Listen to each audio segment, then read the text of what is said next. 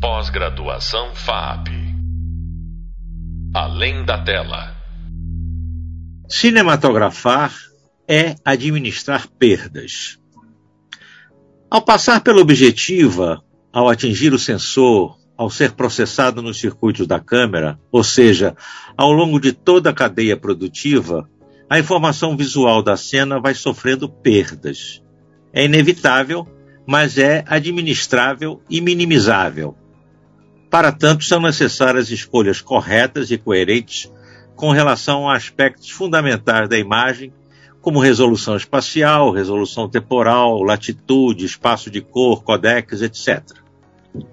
Eu sou o professor Carlos Eber, professor da disciplina de cinematografia ou direção de fotografia, e no podcast de hoje nós vamos abordar como o cinematógrafo deve proceder para minimizar as perdas de informação ao longo da cadeia de produção da imagem cinematográfica. Nosso convidado para dialogar sobre esses temas é o engenheiro de imagem José Francisco Neto, que é conhecido carinhosamente no nosso meio como Chiquinho. Chiquinho é um bamba. Chiquinho, me dá um para os nossos alunos um resumo rápido da sua trajetória na área. Ah, claro, com prazer, né, Beto? É uma, uma alegria participar aqui com você. É, mas eu já estou com uns 30 e poucos anos nessa área. É, eu comecei trabalhando numa emissora de TV com, né, na parte de engenharia e o engraçado que o primeiro trabalho foi cuidar das câmeras do estúdio e cuidar dos efeitos com tinha acabado de chegar um chroma key. Então desde o começo meu meu trabalho foi cuidar das imagens, fazer com que elas chegassem bem depois de todo o processamento até a casa das pessoas, né, até o espectador. É, eu trabalhei em grandes produtoras aqui em São Paulo, trabalhei na, na grandes finalizadoras, na New Vision, que foi uma é, grande empresa do ramo de finalização de imagens, e depois eu tive minhas próprias empresas. Atualmente eu estou é, trabalhando aqui na, na, minha última empresa, que é a DOT, já há alguns, há uns 12 anos já. E e é isso, na verdade, acho que eu sempre trabalhei com processamento da imagem, seja para minimizar as perdas, seja para deixar mais bonita, deixar uh, agregar alguma coisa a elas, né? E essa é a minha, minha, minha estrada. Então, o Chiquinho é uma pessoa que eu conheço há muito tempo, já trabalhamos em vários projetos juntos. E o Chiquinho é uma referência na área, porque ele é um estudioso, é um curioso, uma pessoa que está sempre atualizando o conhecimento dele. Né? É, o que eu tenho aqui como roteiro é abordar os aspectos da imagem cinematográfica que a gente mencionou aqui, resolução espacial, resolução temporal, latitude, espaço de cor, codex, etc é, porque isso pode ser otimizado né, quando você preserva a informação visual da cena, que vai chegar na, na retina do espectador, é, conseguindo controlar né, o acréscimo de ruído, a deteriorização, ou palavrinha chata, da informação que acontece inevitavelmente em cada etapa. Né? É, resumindo, o, o trabalho da gente ao longo do processo é de controlar a entropia. Né? A gente está sempre lutando contra a tendência natural da natureza a perder informação, a se desorganizar. Né? É, Chiquinho, como é que você enumeraria as providências que devem ser tomadas em relação a um desses de cada um desses tópicos, né? É, resolução espacial, resolução temporal. É, se você quiser, eu dou cada um dos tópicos e você comenta. Pode ser assim? Pode, pode ser. Vamos lá. Então, em relação à resolução espacial, o que, que você imagina que seja mais objetivo para minimizar as perdas? É, essa é fácil. A, a, a resolução espacial ela presume o seguinte, é uma quantidade de pixels, né? A gente agora só trabalha com imagens digitais Então é bem simples. A imagem é representada por pequenos pontos que são informações singulares de cada trechinho da imagem. A gente pode é, imaginar essa, esse waveform, né, essa, essa, esse tabuleiro de xadrez, onde cada pontinho é uma informação única da imagem. Se a gente é, quer preservar essa resolução espacial que a câmera capturou, é, basta não mexer na resolução espacial. Toda vez que você muda de tamanho a imagem, vamos dizer o seguinte: você capturou uma câmera que grava em 4K, 4096 pixels de largura. E depois você vai pegar esses 4096 e vai diminuir para a imagem para 3800 e é, é, 3820 para, por exemplo, Ultra HD, é, é, desculpa, 3840, 3840 para Ultra HD, essa pequena é, mudança no tamanho da imagem significa que você vai ter que reescrever cada um desses pixels. Então, é, nenhum deles mais vai ser original.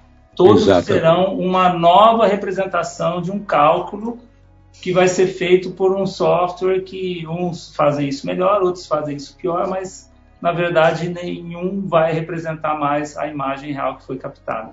Então, a, mexer o menos possível na resolução espacial. Na resolução espacial, no tamanho da imagem. Perfeito. O ideal seria que você não mexesse nunca. Nunca. Chegar até o final é. no mesmo, mesmo formato que, que você capturou a imagem. Exatamente. E é, eu como mexer, digo... obviamente, mexer é, com as melhores ferramentas e, e, o menor número de vezes possível. Também, yeah, escolhendo as melhores ferramentas. Pode diminuir, aumentar, diminuir, aumentar, diminuir uma vez, diminuir de novo, diminuir de novo. É. Cada escala dessa vai deteriorando. É, eu acrescentaria é, ao que você disse uma fase anterior à, à, escolha do formato, que é a escolha da ótica, né, da câmera, é. que Exatamente. também é muito importante. Se você tem, às vezes você tem uma câmera é, com a resolução alta, 4K, certo? Com o sensor com uma resposta, é, uma eficiência quântica, né, a capacidade de transformar fotos em elétrons alta, né? uma sensibilidade cromática também alta, mas um jogo de objetivas medíocres. Né? Então, é, eu, como diretor de fotografia, também chamaria atenção para isso. Você tem que ter a melhor qualidade. É. Ah, Chiquinho. Uhum. Não, é sem dúvida. Você escolher uma ótica uh, a melhor possível é, é um pré-requisito, mas para todos os itens, né? Para todos. Para todos, não só para resolução espacial. É, para é, todos os itens, para então, cor, saturação. Uma vez que você escolher uma câmera também que tenha boa, boa qualidade de sensor, também é um pré-requisito, né? Também. Mas, o, ao passo que você já capturou e depois você vai trabalhar, né, o objetivo de não destruir aquilo que você capturou seria evitar ficar mexendo no tamanho da imagem. Mas é. sem dúvida, a ótica começa tudo pelo primeiro Tudo elemento. começa, é. Então, e esse casamento também, isso que você falou, é, casar o sensor com a ótica, também é importante, que às vezes a pessoa fala, ah, eu estou com um jogo maravilhoso de Zeiss é. e tal, e aí você vai ver o sensor da câmera que ele está usando com aquela subjetiva, Sim, é, né? é como você botar um, um cavalo de raça para puxar uma carroça, né? não, não funciona. O outro item que eu queria que você opinasse aí é a questão da resolução temporal, né, da cadência. Se é bom você capturar numa cadência mais alta e depois é, reduzir, ou se é melhor sempre capturar na cadência em que vai ser exibido. Como é que você vê a questão da cadência? É, bom, eu sou um, um defensor da, do uso da cadência para efeitos narrativos, né? Certo. É, eu entendo que cadências mais baixas, como os 24 quadros, os consagrados 24 quadros por segundo do, do cinema, eles não, eles acrescentam, eu chamo de filtro de fantasia, né? É. Ele imediatamente cria uma imagem que não é realista, ela é fantástica nessa, nessa é, nesse registro do movimento e subjetivamente a gente já passa a entender aquilo como ficção. Isso, para mim, é muito uh, claro. É, é, como uma imagem preto e branco também. Também. Ninguém enxerga em preto e branco. Então, na hora que você coloca a imagem preto e branco, você já está no campo da arte, você já, já, já, está em outra, outra, outro meio. Em outra dimensão. É, é, é, é uma outra dimensão. Agora, sim, é, o, as pesquisas que eu já, já vi, inclusive é, neurocientistas estudando é, o cérebro, o nervo óptico e como ele recebe as informações, é muito louco, mas é, tem um filtro lá de 60 Hz na cabeça. Exatamente, é o que eu li também. É, e não é só o olho, é, é, é o cérebro que é. consegue filtrar até 60. É, o córtex visual, as é. outras áreas que processam a imagem. É. E essa, essa, esse limite ali significa o seguinte, que até 60 quadros por segundo você consegue identificar de alguma maneira que são fotos encadeadas. Certo. A partir de 60 quadros, você não consegue mais enxergar diferença entre os fotogramas e parece um movimento fluido, é, mais naturalista, certo. mais próximo da realidade. Então, eu sou a favor de usar isso criativamente. Quanto mais próximo você estiver da realidade, é, é, e você queira transmitir realidade, transmitir uma imersão maior, você pode usar. Os games usam é isso que eu ia falar. Os games, nesse aspecto, estão muito mais avançados do que a cinematografia. Né? Os games já trabalham né, há bastante tempo, com, até com 120 quadros. Né? Sim. É, eu tenho a informação de uma experiência que foi feita há uns anos atrás nos Estados Unidos, que é aquele Douglas Trumbull, que foi o responsável pelos efeitos especiais de 2001 do Kubrick lá atrás, uhum. ele fez um sistema é, não me lembro o nome agora, é, que capturava e exibia a mais de 60 quadros. Né? E o que aconteceu foi muito interessante. Quando ele lançou, ele construiu dois, duas salas de exibição, ah, chamava Showscan, me lembrei. Uhum. É, ele fez uma sala na costa leste, outra na Califórnia, na costa oeste, e o que, que aconteceu? Enquanto ele mostrou documentários, coisas é, naturalistas, né, as planícies da África e tal, era lindo, porque a impressão de realidade com essa cadência alta era muito grande. Mas quando ele começou a fazer filmes de ficção, as cenas de violência causavam um desconforto enorme no espectador. Então, isso que você falou aí do filtro, né? a cadência menor, ela perde um pouco da realidade da imagem, acontece mesmo. E as pessoas estão condicionadas a esse véu né, entre a imagem cinematográfica e a realidade. Ele, quando fez a, o sistema dele, ele não imaginou que essas imagens mais realistas, né, envolvendo coisas desagradáveis como violência, fossem provocar as reações que provocaram nos, nos espectadores. Inclusive, o sistema acabou sendo abandonado, né, deu um uhum. prejuízo grande, mas a gente parece que está viciado nesse véu diáfano ali. É. né? é mais econômico também, né? é, é mais econômico também. É. é. Mas agora com o digital, essa questão da, da, da quantidade de informação, do tamanho dos arquivos, está sendo melhor administrada, né?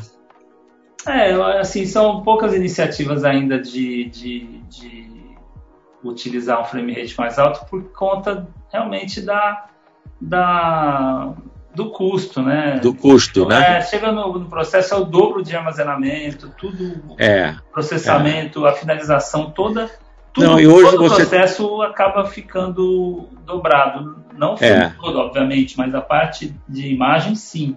É. E isso acaba, ainda impacta. Eu, eu, eu, alguns filmes, né, foram produzidos experimentalmente. O Ang Lee começou a pesquisar isso e e fez um longo inteirinho em 4K, estéreo, 3D, né?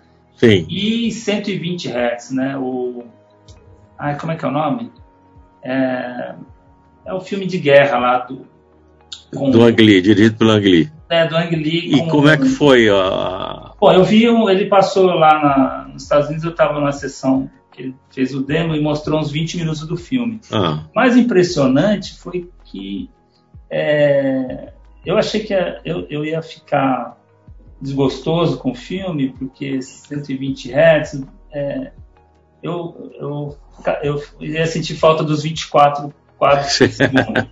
que a gente é mas, é viciado. Né? É, mas a realidade é que depois de 30 segundos eu esqueci que. que é, a gente se acostuma, né? É, a, é. a verdade aí, é essa. na história, o poder de imersão é muito grande. E uma tela gigante, né? Claro, em estéreo, em 3D, e é impressionante. resolução altíssima porque 120 quadros não tem motion blur em nada praticamente. Nada, né? É, é, é totalmente muito... transparente, né?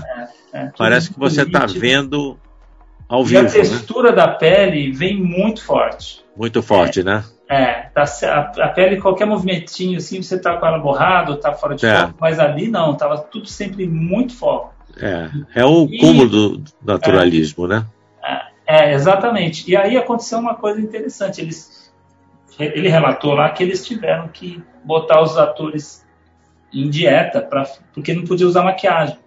Ah, olha. Porque a maquiagem aparecia. Eu, Muito. na verdade, hoje, com HDR 4K, a gente faz bastante filmes aqui para streaming em 4K e HDR. Eu vou te falar que as maquiagens estão dando muito trabalho. Muito trabalho. é. é. Não era para aparecer, né? o personagem não é. estaria usando Não, os próprios maquiadores com quem eu tenho trabalhado dizem isso, que o trabalho deles está exigindo uma precisão muito maior do que eles jamais tiveram. É, é né? exatamente. Porque isso... com a resolução tão alta assim, uhum. qualquer coisinha, qualquer deslize, qualquer lapisinho mais pesado no olho, por exemplo, fica um. Né? Sai do, do realismo, né? sai totalmente, a maquiagem aparece. Aparece, e, é. E você tem que usar outras estratégias aí. E é isso. É, é. Vamos falar agora, Chiquinho, um pouquinho da, da latitude da imagem, né? É, conseguir estender o máximo a latitude da câmera, né? Atualmente o padrão é 14 stops, né? Agora com o HDR, né? Se estendeu isso aí, né? Então você tem um, um, controle maior das altas luzes, né, das baixas, e você tem mais range, né, e chega na pós-produção com um original com muito mais informação. Como é que você vê essa questão do HDR, da extensão da latitude? É, o HDR chegou em muito boa hora, né, é, para é, organizar a maneira de exibir a imagem nos displays novos que começaram nos últimos anos a ter um brilho muito alto. Isso. É, o fabricante de TV é, vende mais aquele que a tela brilha mais, né? Você chega lá claro. na, na, loja, escolhe pelo brilho, né? Aquelas tá cores mais vivas, aquela tá coisa. Certo. É o apelo. É, e você aí, vê esses monitores de OLED, né? São impressionantes, eles saltam na vitrine, né?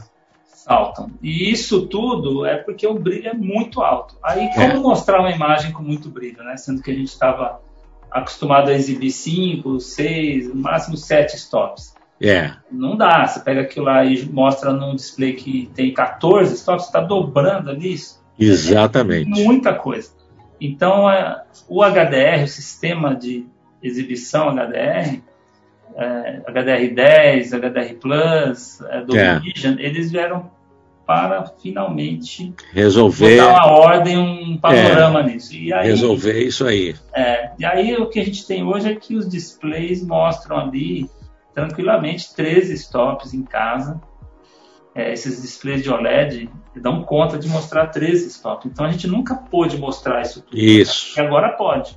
Então acho que todos os fotógrafos me perguntam é, muito como quando vão começar assim, ah, o que deve mudar na fotografia? Olha, na exposição praticamente não muda nada, é o que sempre nada. foi feito.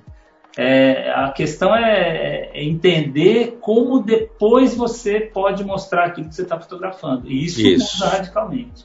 É. Pode mudar, né? Porque a gente tem é. que entender também que o SDR, o Standard Dynamic Range, aí, o nosso mundo antigo, cabe dentro do, do HDR. Se a gente quiser cabe. uma imagem com aquela estética, ela perfeitamente cabe. Vai ser representada direito, né? O problema é quando você usar o HDR na captação, né?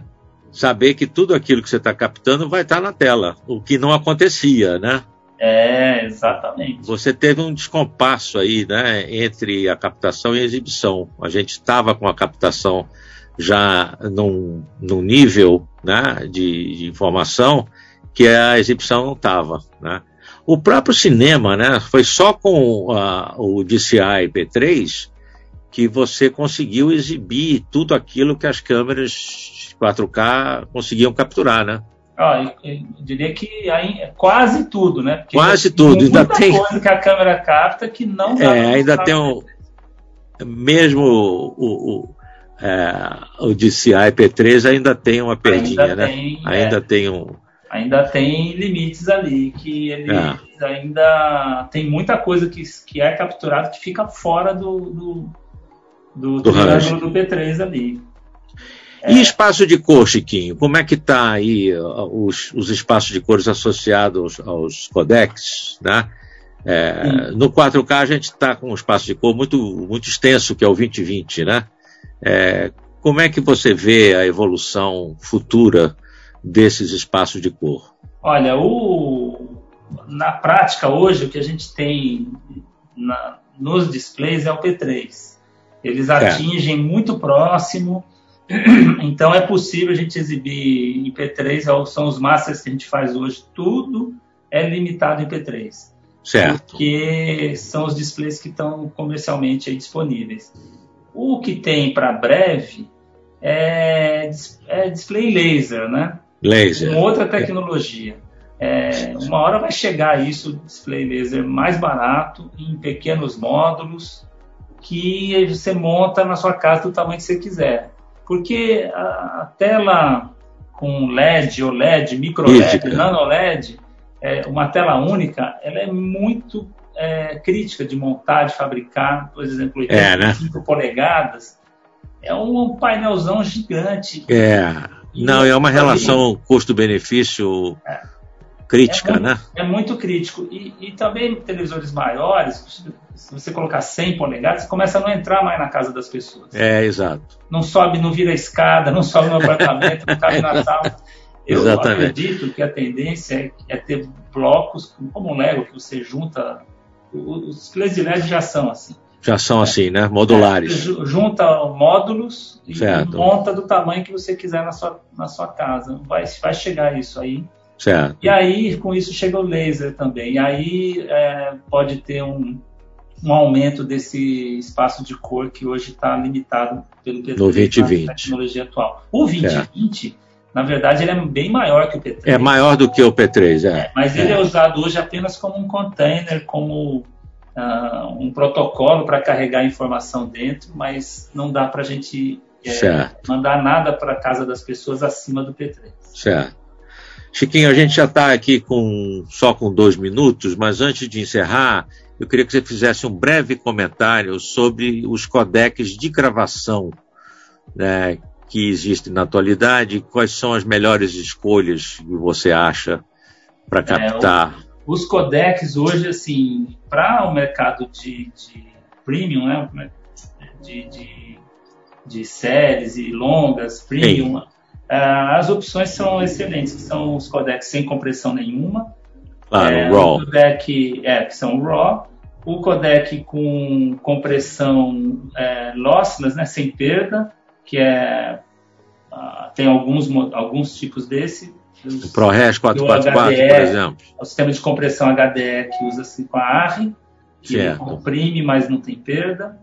É, e os codecs, o da Sony, o Sony XOCN, ele é muito. É muito bom, né? Eu já ouvi falar muito, eu não usei ainda, mas já ouvi bom. falar muito bem. Essa é. Venice, né? Essa câmera nova deles.